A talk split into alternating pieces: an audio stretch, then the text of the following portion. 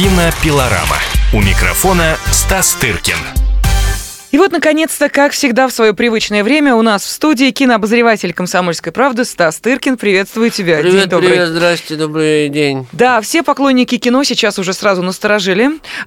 Точнее, навострили свои ушки и насторожились. А может быть, действительно, они что-то пропустили и что-то не узнали о Венецианском кинофестивале, который прошел с 31 августа по 10 сентября. То есть ровно неделю назад он как раз и завершился.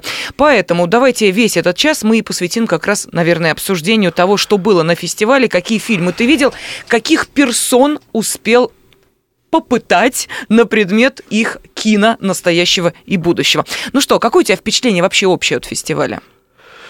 А, ты знаешь, хорошее впечатление. Э, такой был рабочий настоящий фестиваль. Э, так сказать, я вообще люблю Венецианский фестиваль больше Канского, если честно.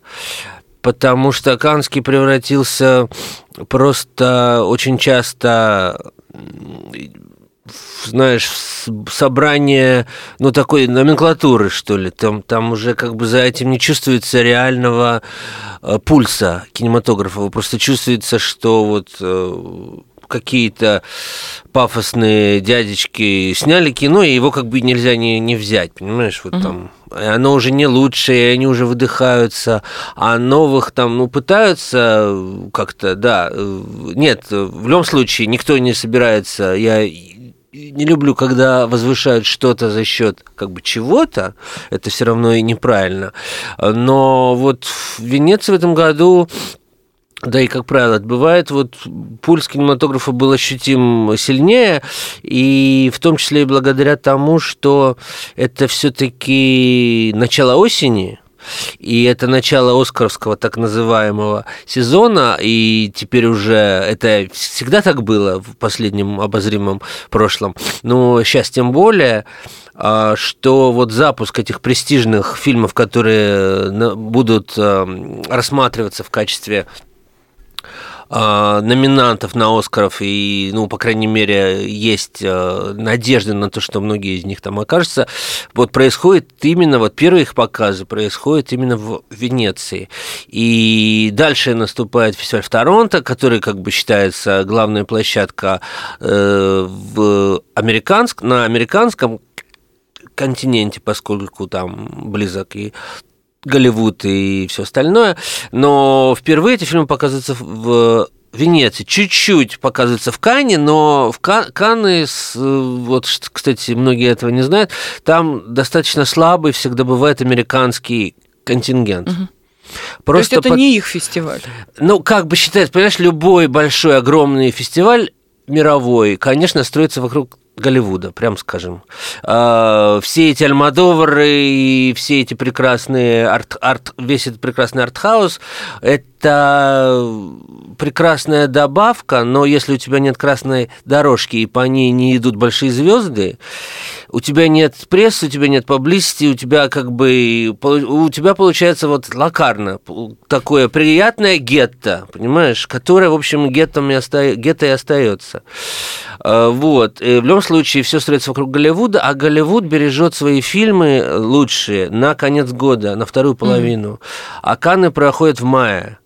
И поэтому, да, Тарантино, там и, и, иной раз, да, допустим, Джармуш в этом году, но Джармуш такой же американец примерно, как мы с тобой, потому что он, так сказать, э, финансирование все там у него идет из Европы и так далее, это независимый отчасти даже маргинальный режиссер. Вот, а то, что было из большого кино, я вот так припоминаю в Кане в этом году, допустим, провалившийся, к сожалению, фильм Спилберга детский, «Большой и добрый великан», это надо умудриться такое снимать, даже в 3D, при том, что Спилберг был и остается, так сказать, иконой, и мы на, на, на него как бы молимся, но в любом случае фильм провалился в прокате. И говорят, что только провал э, фильма «Бенгур», нашего соотечественника, только спас Спилберга, в общем-то, от э, грустных мыслей. Вот, потому что Спилберг все-таки не так провалился, как Бенгур в прокате, в американском, не знаю про наш. А, вот. А, допустим, был фильм Джо, Джоди Фостер э, «Мани Монстр», который, ну, собственно, не вызвал никак, ну, собственно, был mm-hmm. и был. Был провальный совершенно фильм Шона Пенна, с которого я ушел через 15 минут, который просто и нельзя смотреть без ужаса. Вот такое вот американское кино было в этом году в Кане, понимаешь? А в то время как в Венеции если у нас, нам еще не нужно уходить на рекламу, я могу Нет, еще три минуты есть. эту палитру.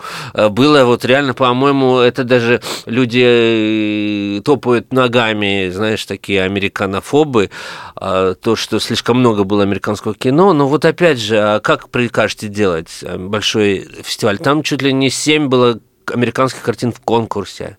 Плюс еще была внеконкурсная программа, был, где был прекрасный новый Мел, Мел Гибсон, допустим. Совершенно упоительный фильм симфония мяса, как я его на, на, назвал, потому что, ну, мы чуть-чуть позже Да-да, о каждом фильме, конечно. Да. В общем, было семь американских. Ну, сейчас, что такое Америка или, допустим, Голливуд? Это же часто режиссеры не мог, могут не быть американцами. Угу. Понимаешь, и непонятно, где английское кино, где американское. И все, в любом случае оно может номинироваться на Оскара. Например, был фильм Джейки про Жаклин Кеннеди, Натали Портман в главной роли, абсолютно предоскаровская роль. Э, Режиссер чилиец, э, вроде как снято, вроде как э, на английской студии, но при этом, разумеется, это продюсер Даррен Ароновский, разумеется, где Портман, там Ароновский. А, вот. Э, но это тоже это англоязычный фильм, э, несмотря на то, что это дебют в американском кино, в англоязычном кино чилийца Пабло Лорейна, очень культового сейчас режиссера. Или, допустим, были чисто американские фильмы «Прибытие», но опять-таки его снял канадец Дани Вильнев, который сейчас снимает ремейк «Бегущего по лезвию угу. бритвы». Это сейчас самый ожидаемый фильм с Райаном Гослингом. Или был тоже фильм с тем же Райаном Гослингом на открытии. Это абсолютно стопроцентный оскаровский будущий номинант, мюзикл под названием «Ла Ла Ленд», который собрал главный, в общем, в критическом рейтинге он был номер один, и в рейтинге зрителей одним из первых. Вот, или фильм Тома Форда «Ночные животные», который будет у нас э, выходить под странным названием «Под покровом ночи», чтобы люди, не дай бог, не подумали, что дело, э, что речь про зоопарк. Вот. Имеется в виду люди, которые ведут ночной образ жизни, их называют так, э, nocturnal animals э, ночные животные. Вот, но мы подробнее остановимся уже после рекламы. Да, хорошо, давай мы тогда сделаем небольшой перерыв. Продолжение через две минуты. Кинопилорама. Кинопилорама. Мы живем в горячее время. Войны, падение режимов, исчезновение стран. Предсказать заранее такое невозможно. Но увидеть, как на наших глазах меняется мир, реально. Путевые заметки нашего спецскора Дарьи Асламовой. Программу «Горячие точки». Слушайте по средам в 20.05 на радио «Комсомольская правда». Кинопилорама. У микрофона Стас Тыркин студии кинообозреватель «Комсомольской правды» Стас Тыркин, и мы продолжаем разговор о старейшем международном кинофестивале «Венецианский фестиваль», который прошел с 31 августа по 10 сентября. А, ну, наверное, можно сказать и так. Для а, России тоже явился фестивалем, который подарил определенную мажорную ноту. Об этом тоже пойдет речь. Но, а, Стас, ты начал говорить об американском кино. А что, все эти картины, они были среди конкурсантов? Или это суммарно э, такой большой э, был вклад в этот Венецианский кинофестиваль американского кино?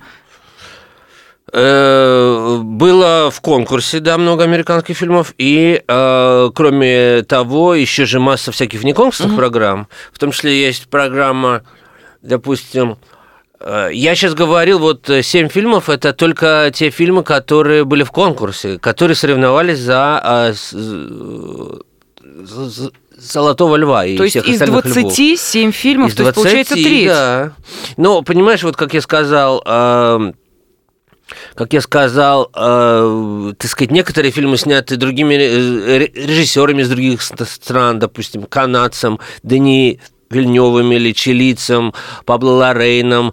Но в любом случае это англоязычное кино, или, допустим, вот иранка и американского происхождения Анна и Лили Амирпур, второй фильм у режиссера, получила приз жюри за очень нестандартный не во всем удавшимся, но любопытный э, фильм э, The Bad Batch. Еще официального названия нет. Можно перевести как э, «Отбракованная партия» или я просто перевожу как «Отбракованные». Там очень любопытная э, как бы сама идея, значит, все пишут, особенно американцы писали сразу после премьеры о том, что вот если идея Дональда Трампа о том, чтобы поставить, грани... э, так сказать, железную проволоку на границе между Мексикой и Америкой и всех мигрантов где-то как бы держать в этой какой-то зоне, вот если бы это реализовалось в недалеком будущем, вот что было бы? Режиссер угу. еще не дожидаясь того, что... Интересно. Да, не дожидаясь э, того, что Трамп станет президентом президентом или не, не станет и придумает вот это вот этот отстойник какой-то,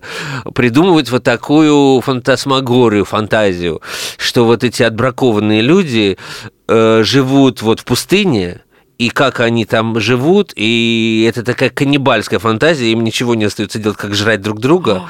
И героиню, которая играет э, супермодель британская Суки Вашингтон, извините за имя, но я здесь, здесь ни, ни при чем.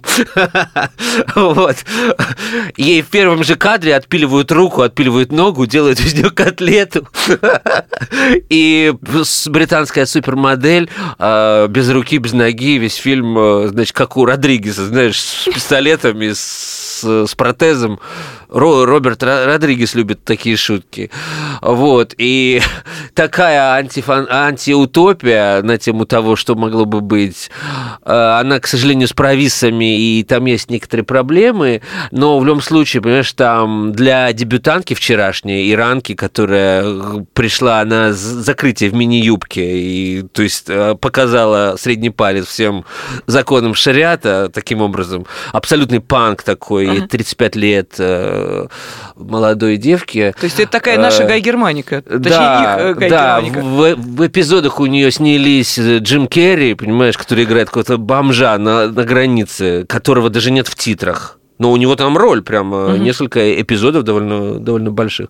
Киану Ривз там и прочие, прочие вот играют в эпизодах в небольших в фильме на такой каннибальский сюжет о том, что будет, если, если в Америке вот будет вот так.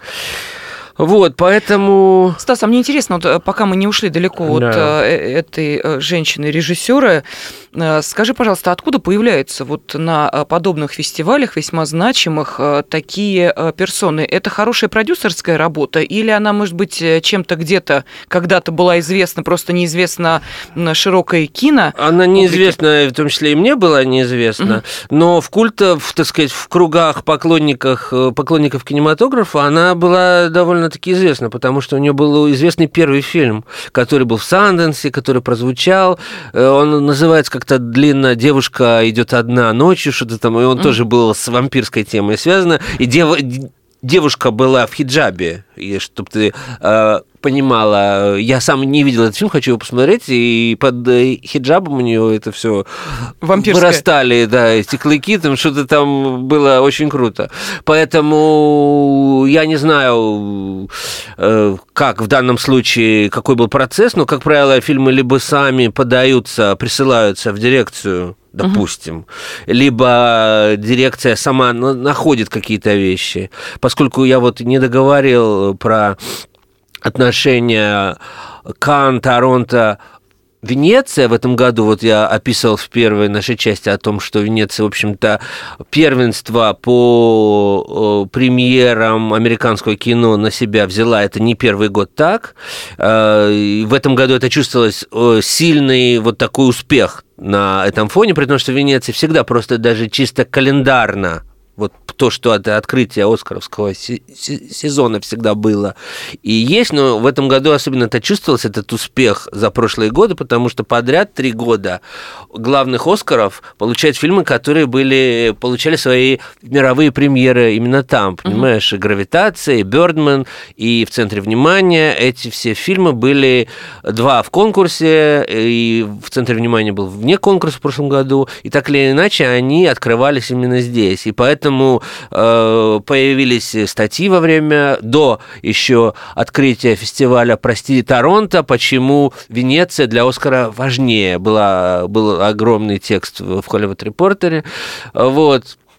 И, в общем, э, в интервью директор э, Венецианского фестиваля Альберта Барбера говорил о том, что в этом году, да, у них просто огромное количество предложений было из Голливуда. Они говорят, ну, что нам начали предлагать раньше, чем мы стали, так сказать, искать. Угу.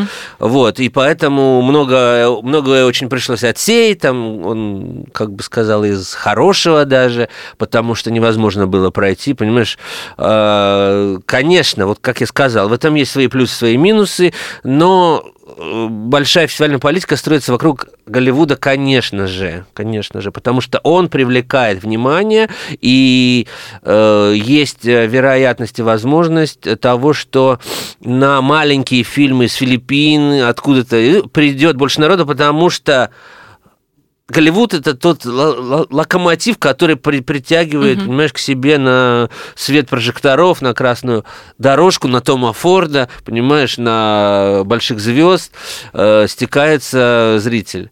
Вот. И что я еще хотел сказать? Да, мы начали говорить о том, откуда появляются, собственно, вот такие, ну, может быть, для широкой российской публики неизвестные фамилии, почему они ну, сразу появляются на Венецианские кинофестивали. А, ну, вот ответ да. Э, был дан. А мы говорили о некой такой американской прослойке Венецианского кинофестиваля. Ты говорил о семи картинах. И да. что, будем их перечислять или, может быть... Ну, вот, да, если уже мы заговорили, заговорили об этом, да. Но я хочу сказать, что это только конкурс, потому что еще огромное количество вне конкурсных всяких секций. В этом году, допустим, они добавили, видимо, не хотели отказываться от э, чего-то, добавили секцию, хотя всегда, э, в общем, наставили на том, что фестиваль должен быть меньше, угу. уже отборные самые фильмы должны быть показываться, но вот они придумали в этом году секцию кино в саду, называется Чинема Нель Джардино, потому что, может быть, вы кто-то из вас слышал, э, там были большие проблемы с инфраструктурой, там начали копать э, котлован для нового дворца, который стоил 100 миллионов евро. Нашли там асбест, который, ну, угу. какие-то природные месторождения и заключили, что нельзя этого делать, нельзя строить э, на этом месте котлованы, асбест какой-то вредный очень.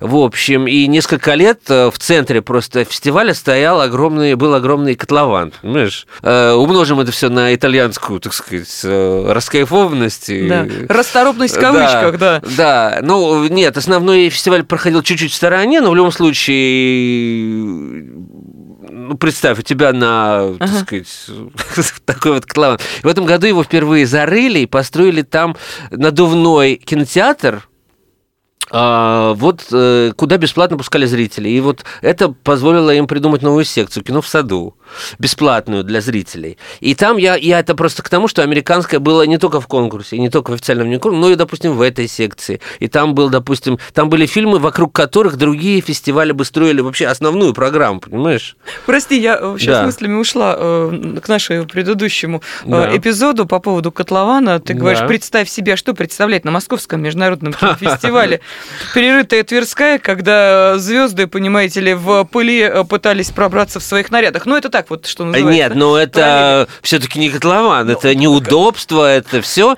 Но это вот, а представь, огромная просто дыра, вот у тебя на, так сказать, сайте, просто вот Просто там, там не, не, не стройки, ничего. Просто она как бы загорожена за, забором.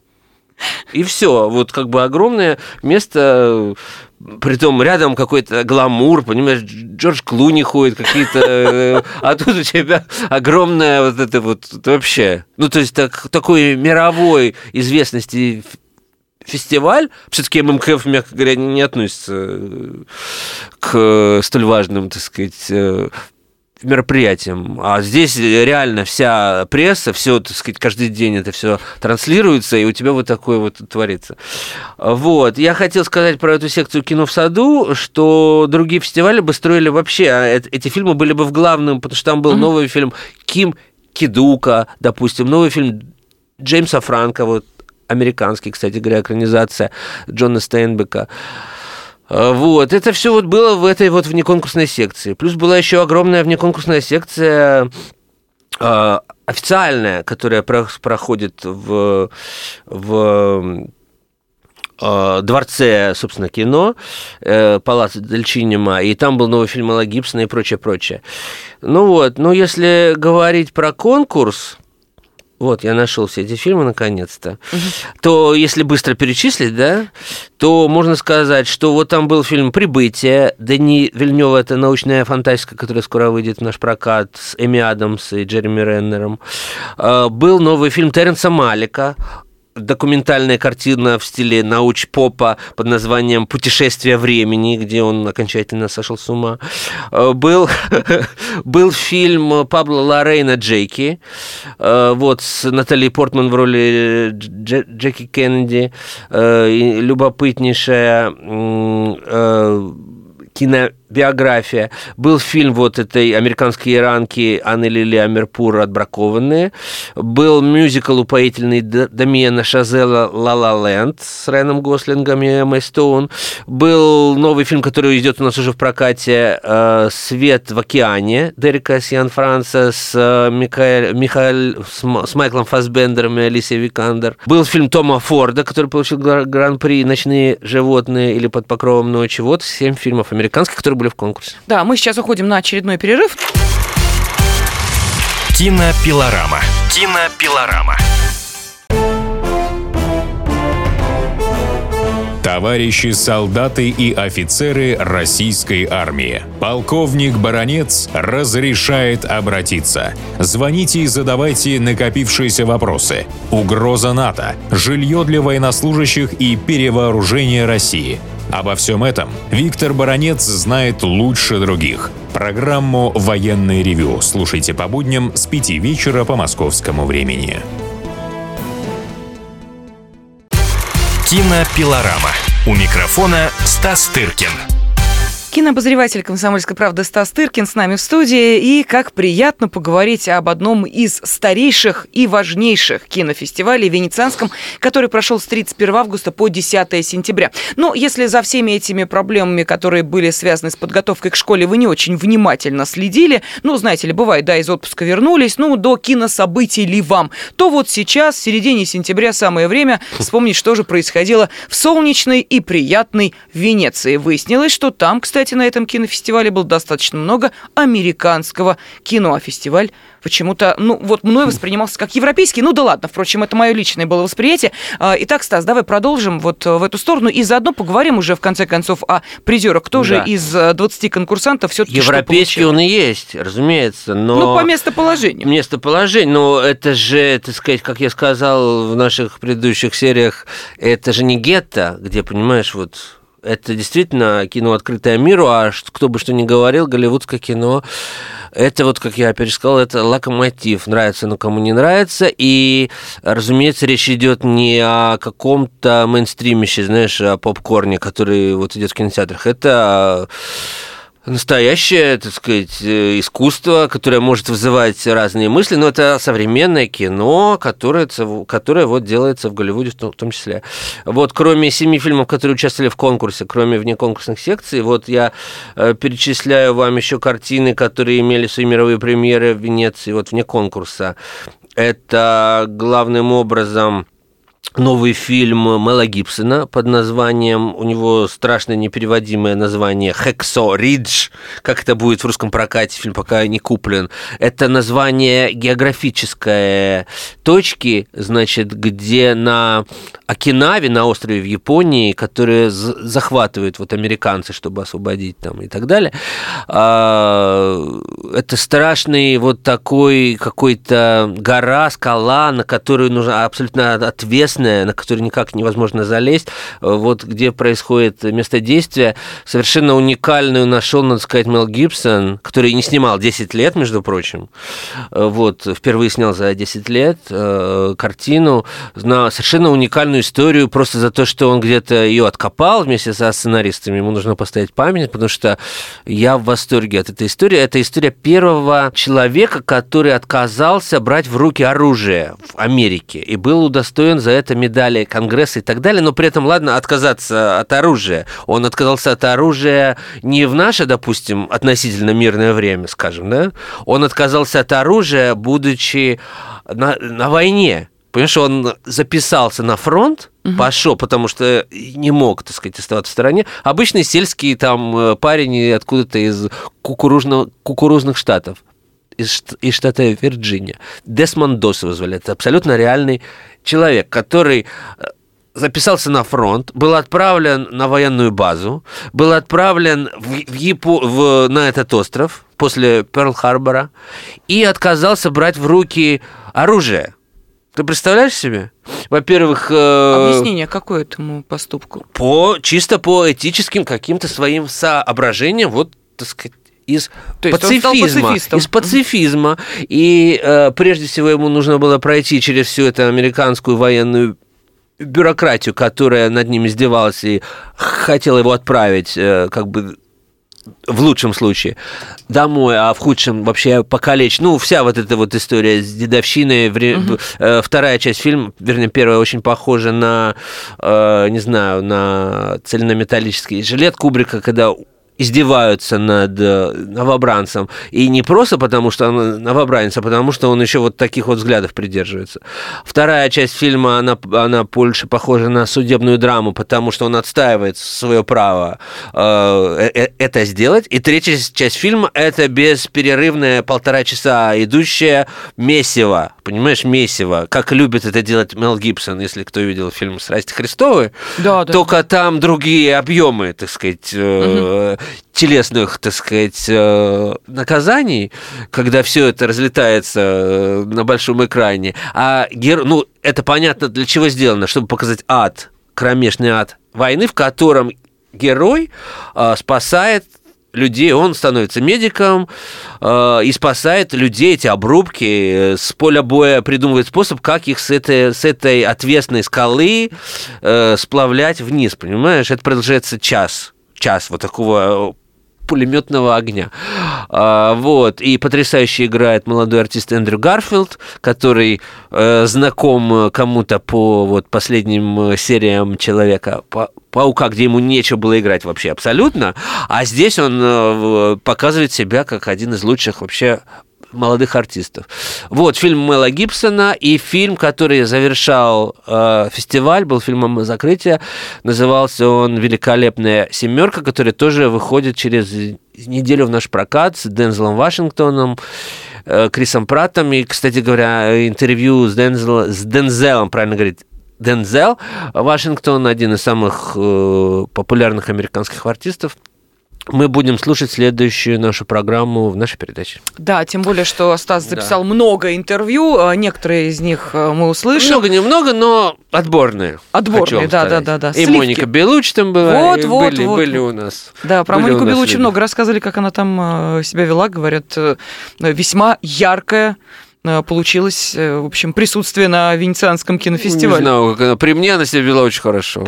Потом я ее встретил последний день в отеле, она фотографировала фонтан, как обычно, знаешь, Боже как русская стояла возле фонтана в отеле «Эксельсиор», там красивый такой, в стиле модерн, э, с танцующими какими-то, знаешь, э, де- девушками, да, э, значит, скульптура, и она стояла и фотографировала этот фонтан, Да. Мало ей в жизни а за ее спиной стояли девочек, фотографировали Монику Белу. Не, это уже было, уже все, все уже, это уже после окончания. Э, у меня как раз было интервью в этом отеле с, с Дензелом Вашингтоном, и она просто, видимо, уезжала, и уже, уже, уже никого не было, все уже разъехались, поэтому она спокойно стояла, фотографировала фонтан. Скажи, пожалуйста, а там вообще много селфи делают сами звезды?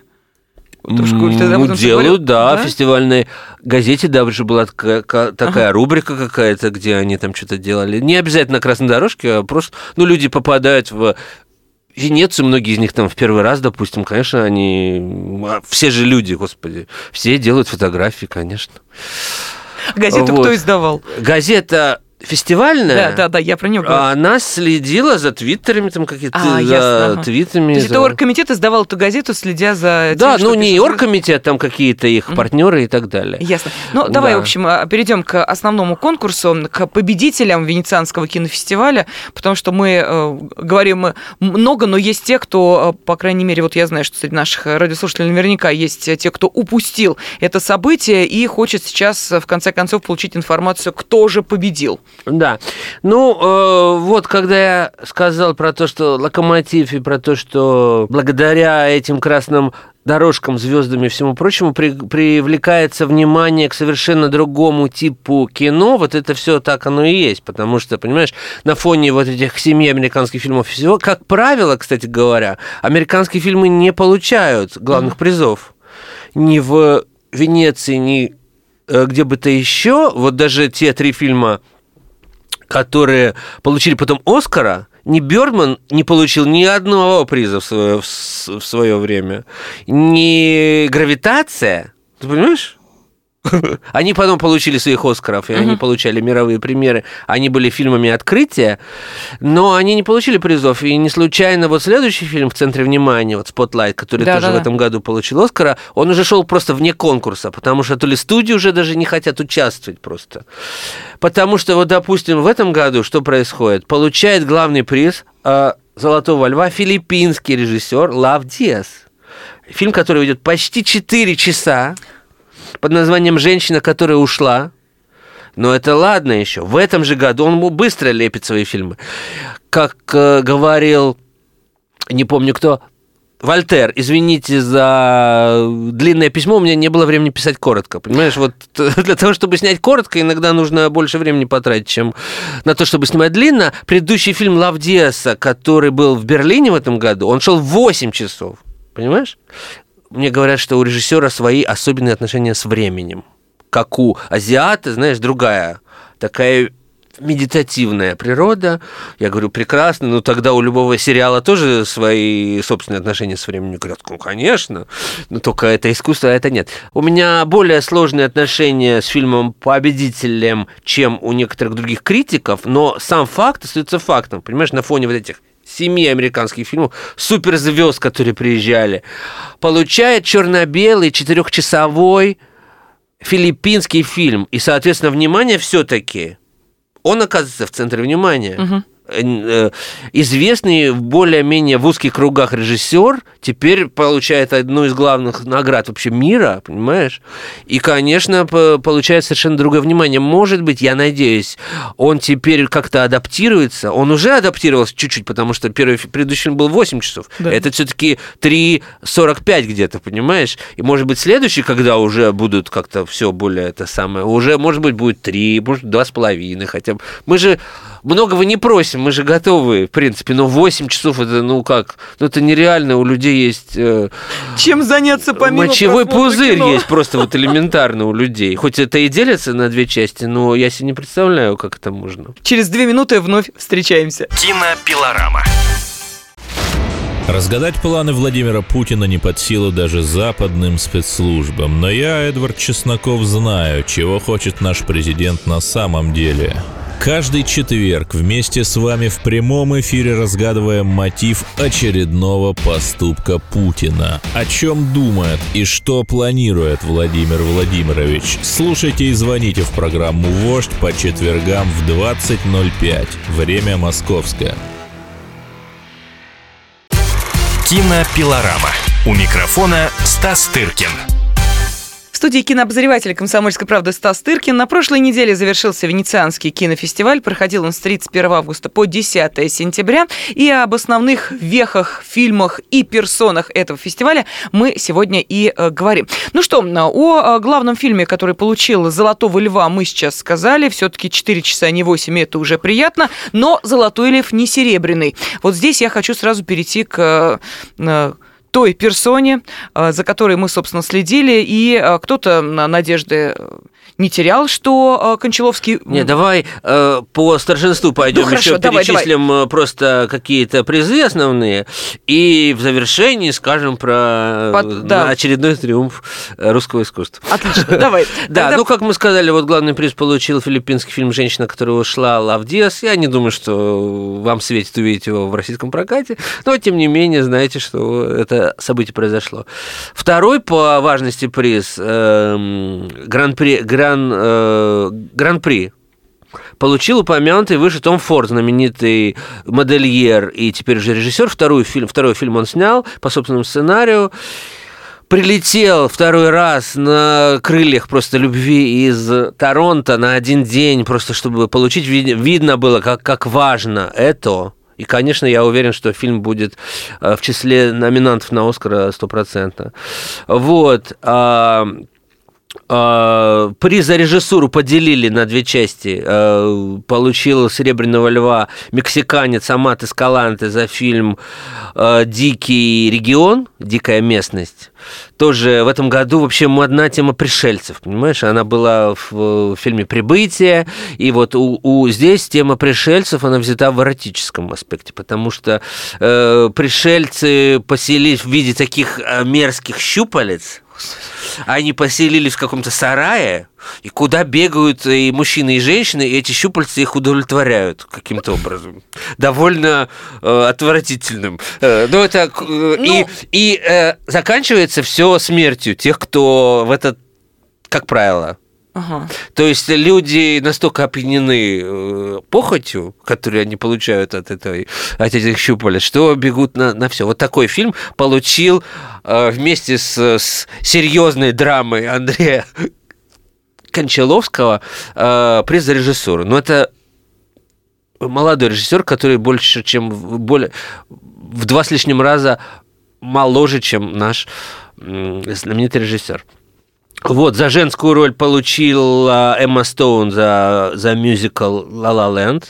И это вот удивительно в том смысле, что отметили целых три американских фильма. Да, как правило, этого не происходит. Но uh-huh. здесь уже как бы невозможно было. Треть конкурса была больше, чем треть. Была американская.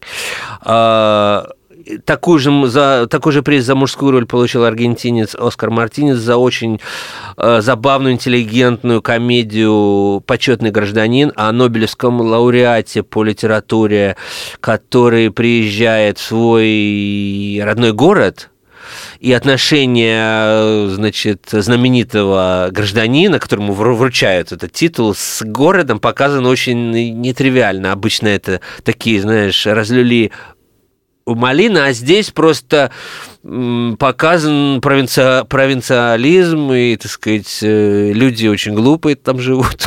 Не, ну подожди, а есть же известный визит дамы. Визит помнишь? дамы, да. Вот это... Но там даже еще как-то... Понимаешь, визит дамы, он все-таки, так сказать, более такая метафорическая вещь, там не очень было понятно, где происходит действие, когда там и так далее. Здесь совершенно все конкретно.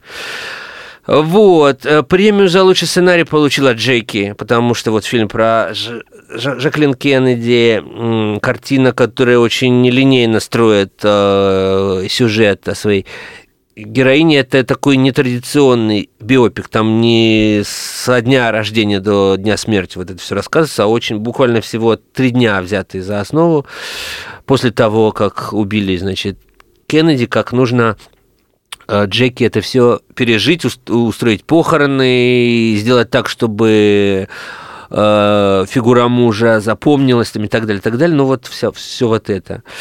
Э, специальный приз жюри получил вот фильм «Отбракованный», про который я рассказывал, mm-hmm. про фильм о том, что будет, если планы Дональда Трампа э, по созданию зоны между Мексикой и Америкой будут осуществлены. И, наконец, приз молодому артисту получила за фильм «Франц» Франсуа Озона, молодая немецкая актриса Паула Бер. Приз этот, э, приз этот носит имя Марчелло Мастрояни. Вот. И теперь чуть э, подробнее о нашем русском конкурсанте картине «Рай» Андрея Кончаловского, которая Э, между прочим, Кончаловский единственный из классиков, потому что был еще в конкурсе, допустим, Вим Вендерс, был Теренс Малик, были еще какие-то э, знаменитые режиссеры, но вот он единственный из, так сказать, классиков, который был удостоен приза. Остальные призеры все э, либо начинающие, либо такие более маргинальные фигуры. Это тоже, между прочим, о чем-то говорит. Можно по-разному относиться к этому фильму, который, в общем, тоже черно-белый, тоже про войну. Вот, кстати, эта вот тема была достаточно много фильмов про войну снимается, понимаешь? И это даже наводит на печальные размышления и про Первую мировую, и про Вторую мировую, и про какие-то предчувствия. В общем, какое-то нехорошее предчувствие, знаешь, висит в воздухе. Но а, собираясь вот еще только вот. на Венецианский кинофестиваль, я помню, когда мы обсуждали в том числе и э, фильм Кончаловского,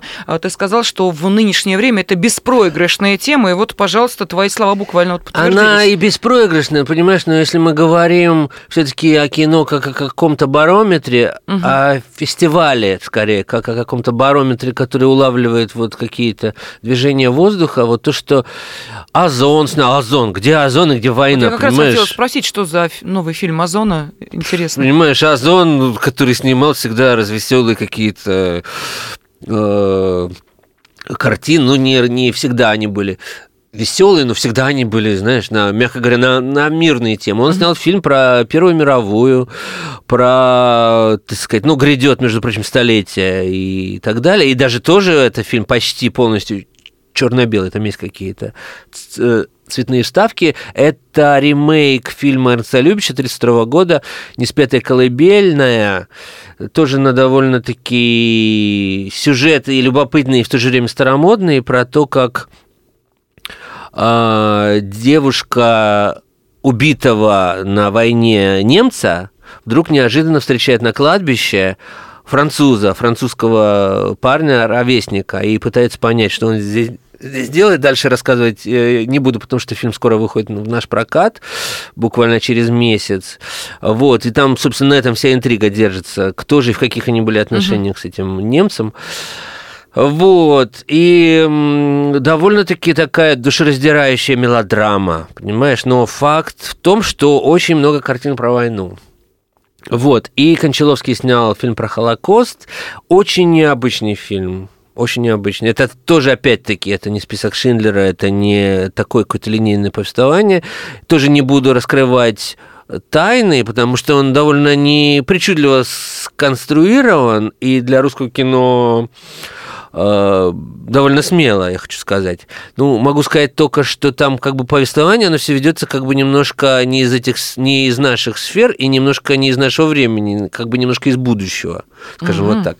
И оно все строится на каких-то интервью. Вот там тоже француз, тоже немец, понимаешь, вот тоже и тоже там э, явная э, историческое какое-то действие, хотя происходит во время Второй мировой войны, то там есть и 30-е годы, и явно совершенно то, что становится понятная связь этих событий с Первой мировой и так далее.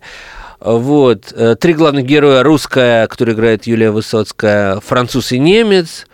И они все дают интервью. И это немножко в этом месте перебор, потому что это немножко разрывает, собственно, ткань фильма, собственно, что происходит. Но в этом месте и новаторство некое.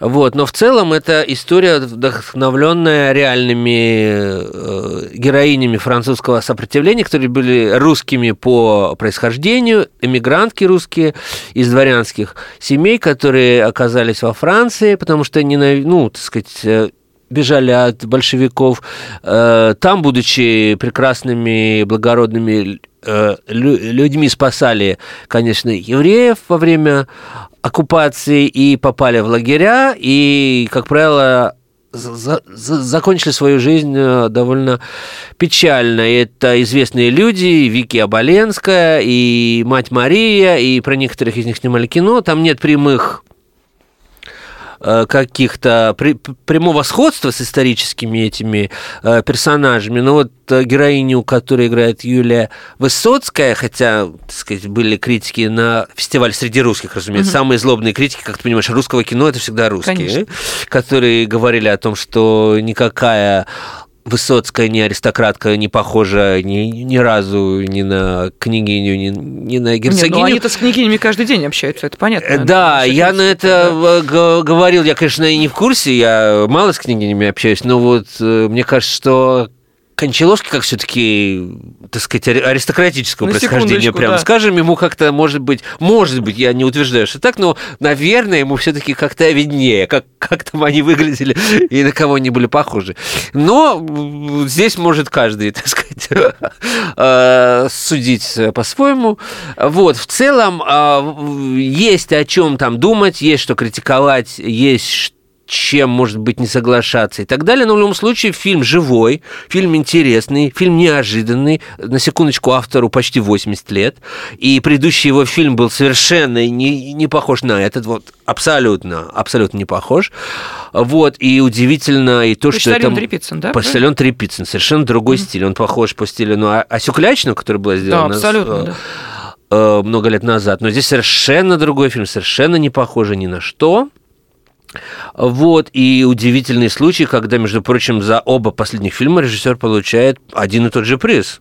Он получил и за Трепицына «Серебряного льва» за лучшую режиссуру, и тут опять э, за лучшую режиссуру. Притом ты понимаешь, что фестивали – это такая история, что э, коррупции здесь быть не может, потому что жюри каждый раз другое. Просто я не помню, кто был возглавлял жюри, когда получал Трепицын, но здесь был Сэм Мендес, очень крупный режиссер, английский и американский теперь уже, который ставил и оскаровские фильмы, красота по-американски, последние два бондовских фильма и так далее. То есть, понимаешь, э, то есть его жюри награждает призом за режиссуру. Можно, в принципе, подумать о том, чем эти люди руководствовали. К тому же, я считаю, для Кончаловского это большой плюс, когда приз он получает вместе с молодым режиссером, актуальным, угу. за щупальца за разные, понимаешь? Это тоже скорее, э, так сказать, комплимент, что режиссер э, в тренде, так сказать, и конкурентоспособен с молодыми режиссерами. С вами в течение этого часа были кинообозреватель «Комсомольской правды» Стас Тыркин и я, Елена Афонина. Спасибо. Спасибо. Кинопилорама. Кинопилорама. Мигранты и коренные жители. Исконно русская и пришлая. Культурные конфликты и столкновения менталитетов. Пресловутый НАЦ-вопрос встает между нами все чаще и острее. Ставим его ребром на радио «Комсомольская правда». Программу «Национальный вопрос» слушайте каждую пятницу после восьми вечера по московскому времени.